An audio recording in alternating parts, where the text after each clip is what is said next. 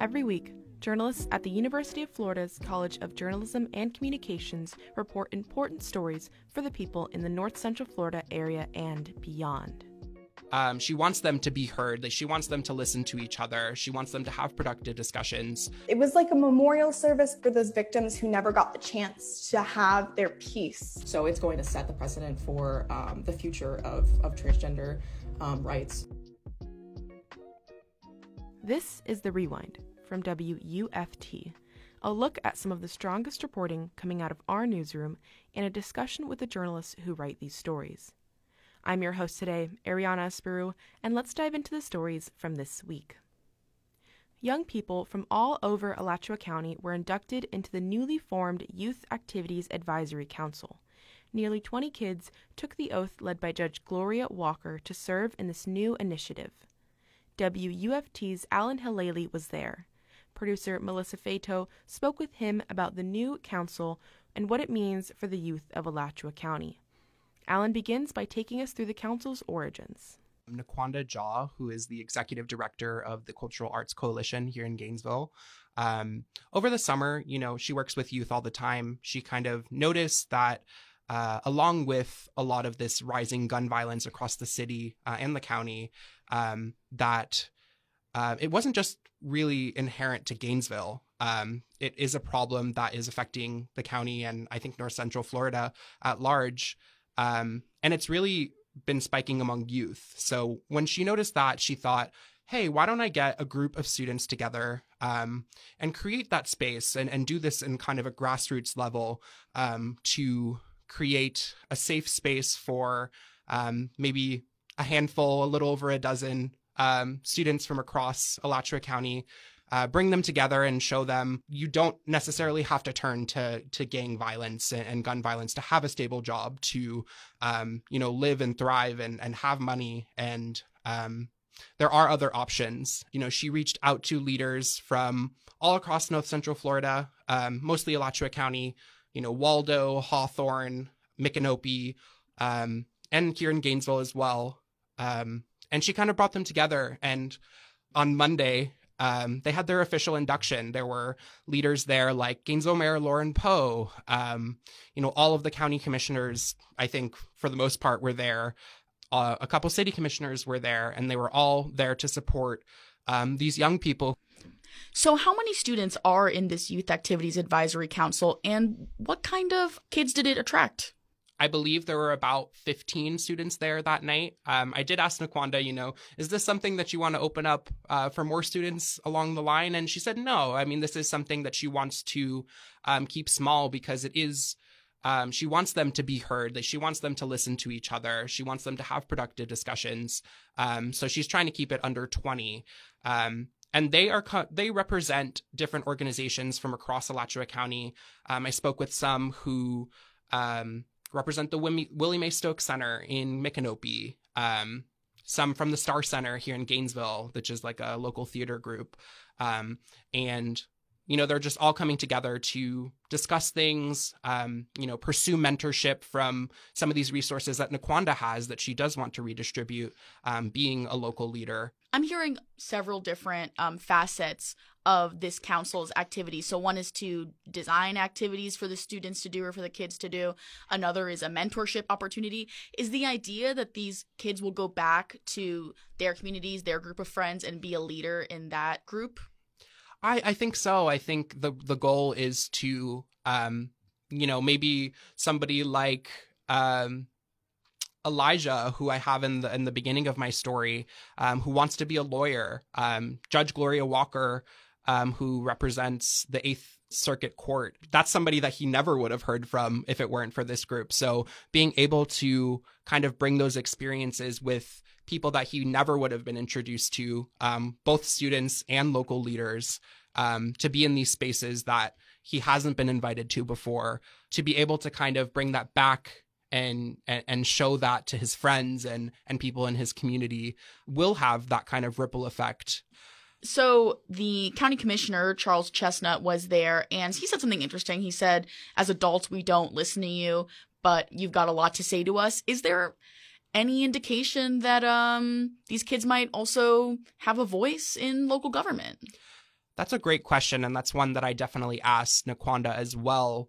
Um, you know, one of the things that I found really poignant and interesting was after uh, Judge Gloria Walker walked the um, dozen or so kids through their oath um, to listen to each other, to attend the meetings, that sort of thing. They walked. They called up the parents as well as the elected officials. Um, people like County Commissioner Anna Prizzia, uh, Mayor Helen Wheeler, um, people like Gainesville Mayor Lauren Poe, uh, and they made she made them also take an oath to listen to the students, to be more invested in the people that they serve.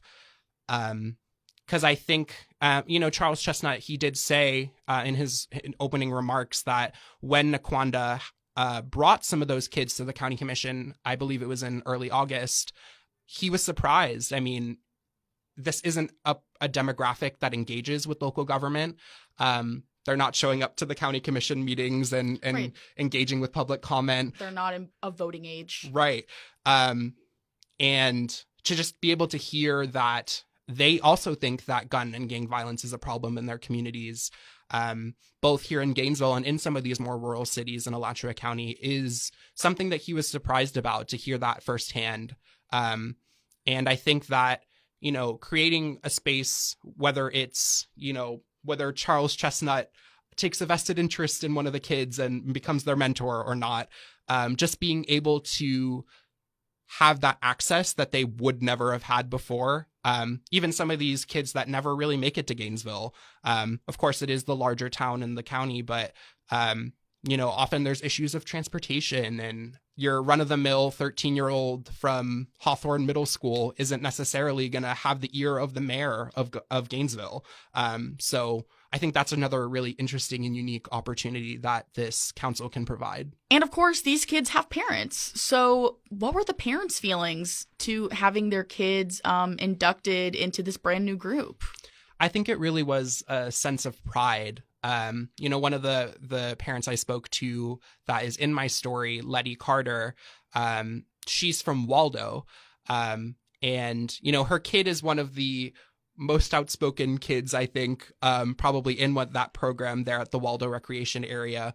Um, and when the coordinator was reached out to to try and nominate someone, um, it was her son. But you know, she did talk about how there just really is a lack of of community resources um, in Waldo in terms of having things like a boys and girls club. Um, you know, there really isn't solid public transportation. There really isn't a way for people from Waldo to come here to Gainesville um, to use some of these resources that we have here. Um, so I think that it's both just a sense of pride of having their kids be a part of something that is a positive change um, throughout the county, but also maybe it's it's signaling that having more rural cities represented in things like this um, will become more common. I think that very often, you know, some of these people that live in the outskirts of Alachua County in these smaller towns feel like they aren't heard on places like the Alachua County Commission. So to have um, all of these youth uh, who the majority aren't from Gainesville is a for her a, a step in the positive direction. Um, and for the coordinator that I spoke to as well at the Waldo Recreation area. Um, so I think that overall it's just it's positive and just gives them a sense of belonging that they didn't have before. So, is there anything else that you think is important for the audience to know about this story? I think it's just important to take note that listening to young people is important. Uh, I think we saw that with Parkland. Uh, I think we we've been continuing to see that through youth advocacy. Um, you know, right now there's the "Don't Say Gay" bill that a lot of youth are organizing against here in Florida. I think it's just time for local leaders to have a formalized um, system to make sure that they're listening to all of their constituents, even those not of voting age, um, because they really can have an impact and, and bring you a new perspective.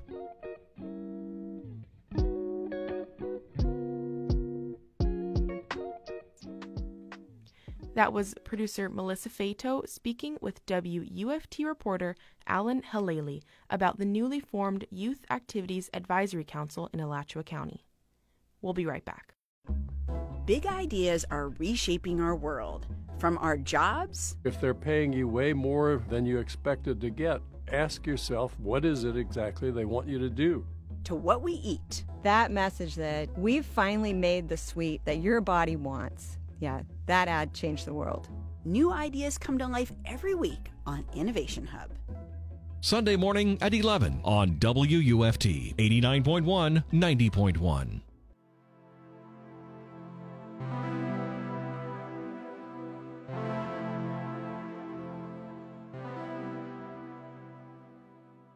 Welcome back to the Rewind from WUFT. Residents across Alachua County gathered to honor five lynching victims in a soil ceremony last Saturday. Producer Malia Leiden spoke with WUFT's Summer Summerlay Jones about the ceremony and its significance to the community. So, the soil ceremony began when the Alachua County Commission and the Alachua NAACP decided that they were going to go and visit the Legacy Museum in Alabama um, which was founded by Bryan Stevenson, the um, civil rights activist um, lawyer. And the whole museum centers around this whole idea with the Equal Justice Initiative about um, truth and reconciliation. And so, a part of that is that the Legacy Museum decided that they were going to visit.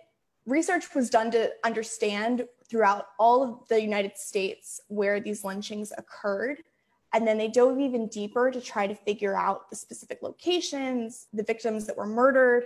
And then they selected it even further down to specifically Alachua County. And what they did was they're taking them um, city by city. So this specific event was Waldo, Hawthorne, Campville, and Rochelle. And then the five victims um, there was an unidentified African American boy, there was an unidentified African American male, and then Charles Wiley, Henry White, and George Buddington. The unidentified African American man, he was abducted from jail by a white mob and then he was shot to death. He was whipped and lynched, and this was all while he was trying to defend himself because he was accused of trying to steal a suitcase from a passenger train. And this is all based off of accusations, right? So none of this was ever proven. You know, it was just the time period. It didn't matter whether it was real fact or not. These people were lynched and then we have the there was an unidentified African American child who was accused of burglary and arson, and then he was actually hung from a beam of a storage building. His body remained there for a few days, and hundreds of people came to just look and see his body being hung from the storage beam. Charles Wiley, he was another victim from Rochelle. He was accused of using strong language towards a white man in his yard. He then took himself home to treat his injuries, and then the mob found him and set fire to him while he was in his bed. And then Henry White from Campville was another person who was abducted from a white mob in the waiting room of a train station. She was there was a female being called upon by various white men and there was noise heard coming from her bedroom and they found him underneath her bed. Again, nothing was ever proven, but because of the time period, he was lynched so he was held captive and um, hung from a tree nearby.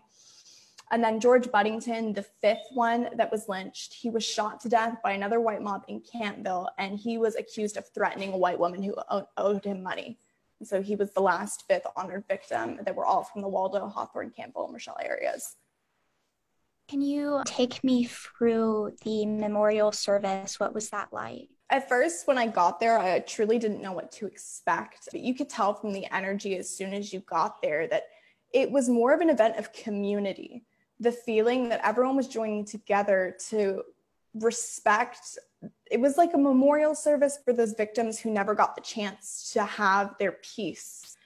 And so it was just really a community event that was so strong and it just focused on like truth and reconciliation and remembering that if you refuse to recognize the past and like the Reverend Herring said, like all these speakers that work for the Alachua County Commission or are from these areas, it, you could just truly see that like this project was able to, I don't know, like remind us that if we don't recognize our past, then we're doomed to repeat it.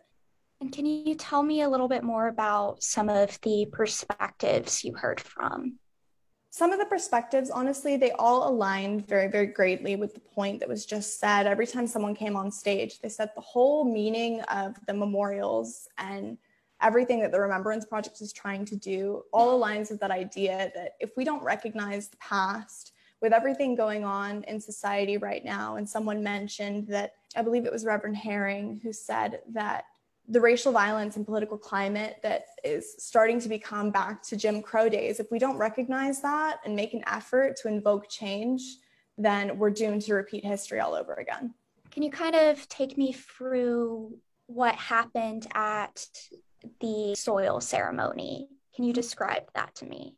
When I got there, there was, you know, an invocation, there was like a bunch of blessings to open up from the church. They had members of the African church give a drum call and libation, which was essentially to uproot ancestors and make sure that it was sacred ground that the ceremony was occurring on. There were candles lit by um, members of the Alachua County Commission to represent the five victims that were murdered.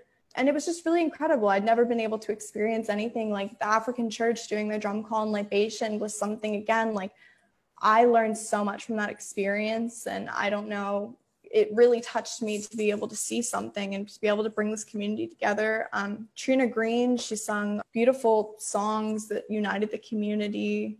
And people of all backgrounds, all ages, seeing everybody come together, like I said, was just something that I've never seen with my own eyes in the Gainesville community. And it was just absolutely incredible the energy that was there and the love that's in this community what's something else specifically that you learned that stood out to you?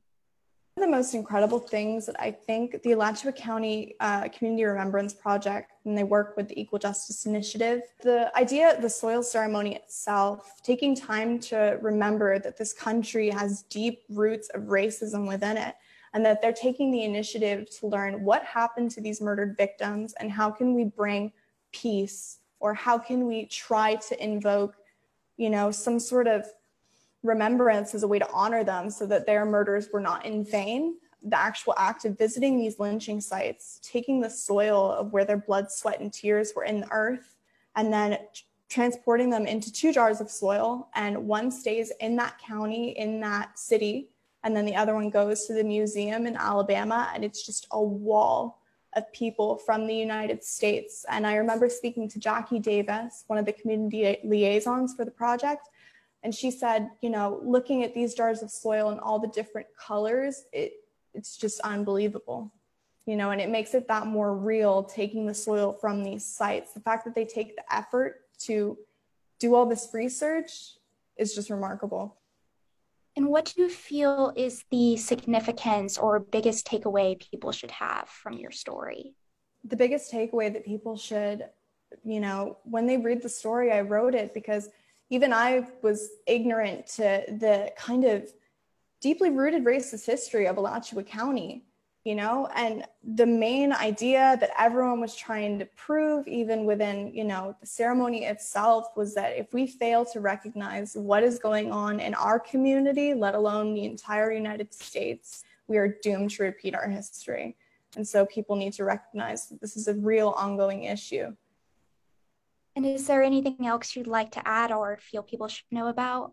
I feel so you know lucky to have been able to report on this. I think that it was such an incredible experience. The people that I got to speak to, um, the first African American female for Orlando in the Ninth Circuit to win a contested race. You know, Orlando is my home.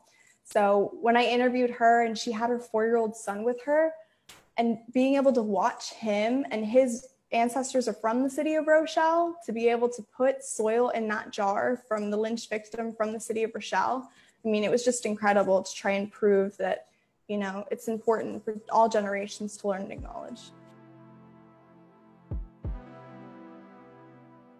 That was Summerlay Jones on her story for WUFT News about the soil ceremony that honored five lynching victims in Waldo. We'll be right back.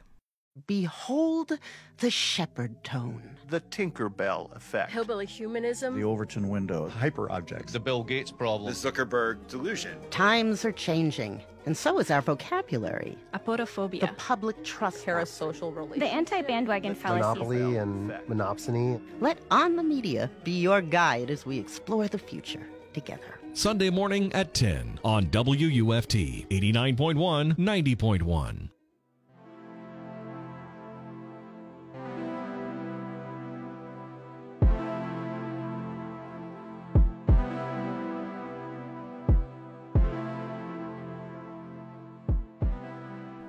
listening to The Rewind from WUFT. The 11th Circuit of Appeals heard oral arguments on Tuesday, February 22nd in Atlanta, Georgia. Among the three cases, the court heard Drew Adams versus St. Johns County School Board.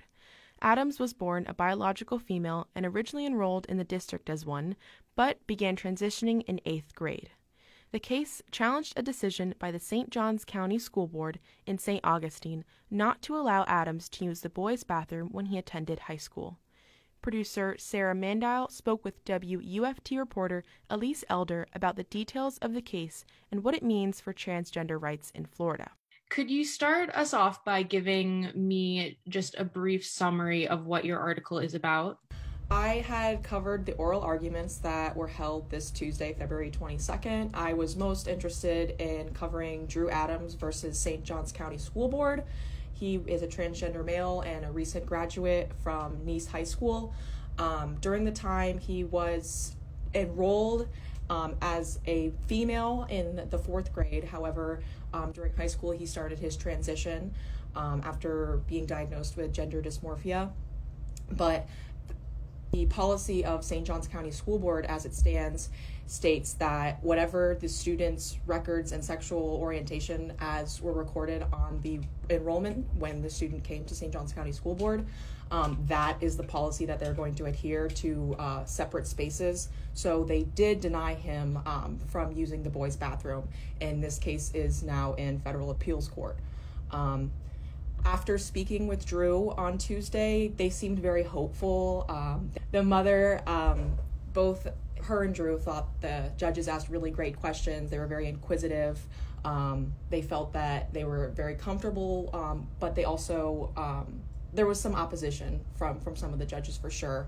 Um, some were making testing hypothetical situations that involved non-transgender students in these separated spaces, as well as what uh, St. Johns County School Board policies did state um, in their documentation, their in their uh, code of conduct. So um, there is no set decision from these oral mar- arguments yet, uh, but the uh, plaintiffs are hopeful. Could you go into some of the history on this case and what led to the event that you attended Tuesday? Yeah, of course. There's there's been uh, a lot of change in the transgender community just recently um, in our in our day and age. Um, and there's been a lot of pressure, especially because a lot of other circuits around the 11th Circuit Court of Appeals have ruled in favor of uh, the transgender community and transgender civil rights. So it, it's putting a bit of pressure on these judges um, to determine and set this precedent. This is sort of a follow up piece for me because I had reported on a case of a transgender woman who um, started a case in Broward County um, she had attended a school there and she was challenging the Fairness in Women's Sports Act, which um, prohibits transgender women from competing in any sort of sports, whether it be um, at the elementary level, the high school level, or at the collegiate level. So um, that was temporarily suspended because of the higher case level. This uh, case with Drew Adams is at the federal appeals, so it's going to set the precedent for um, the future of, of transgender um, rights. So it, it's definitely a turning point. It's an inflection point. So it's it's going to be interesting to see how it will pan out. Yeah, what were some of the points that were brought up during the reconsideration on Tuesday?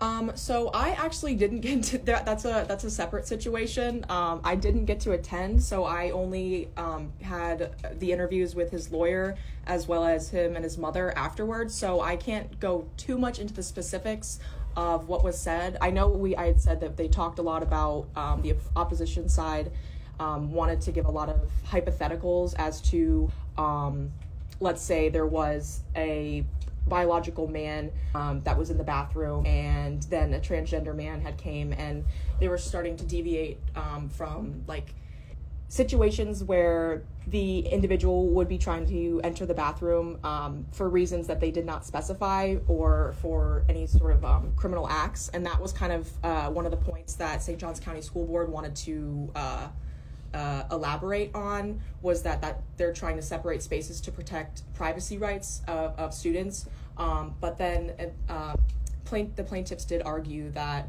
in their code of conduct they stated that any any criminal acts will be um, protected against in in any space of the school.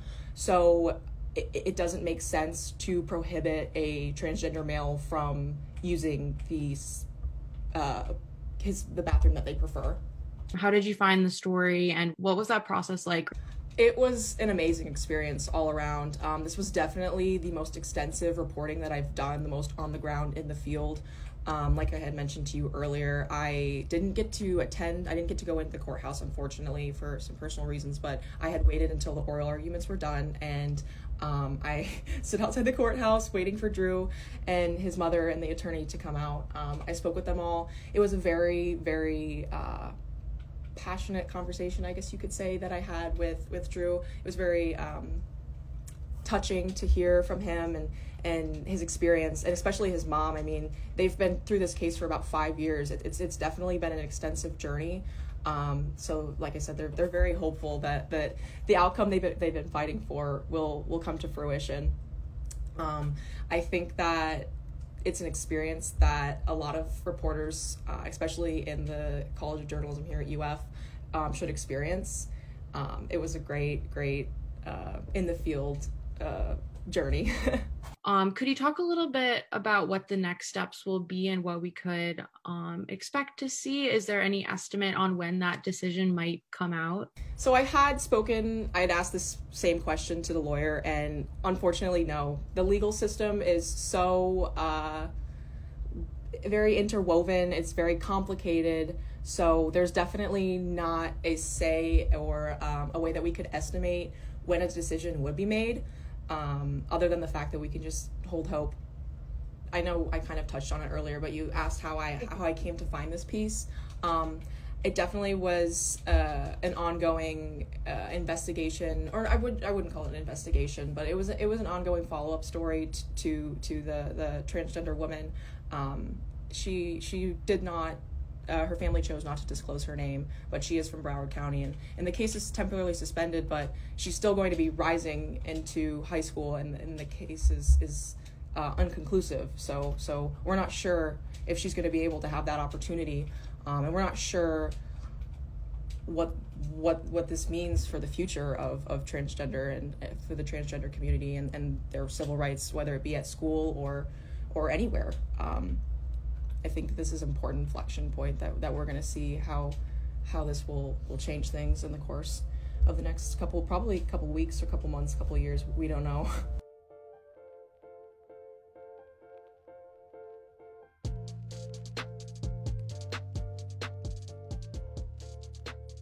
Make sure to join us again next week when we'll be showcasing the best stories from WUFT News. The Rewind is produced by me, Melissa Fato, Sarah Mandile, and Malia Leiden. Our executive producer is Sky LeBron. WUFT News is operated out of the College of Journalism and Communications at the University of Florida. I'm Mariana Asperu. Thank you for listening.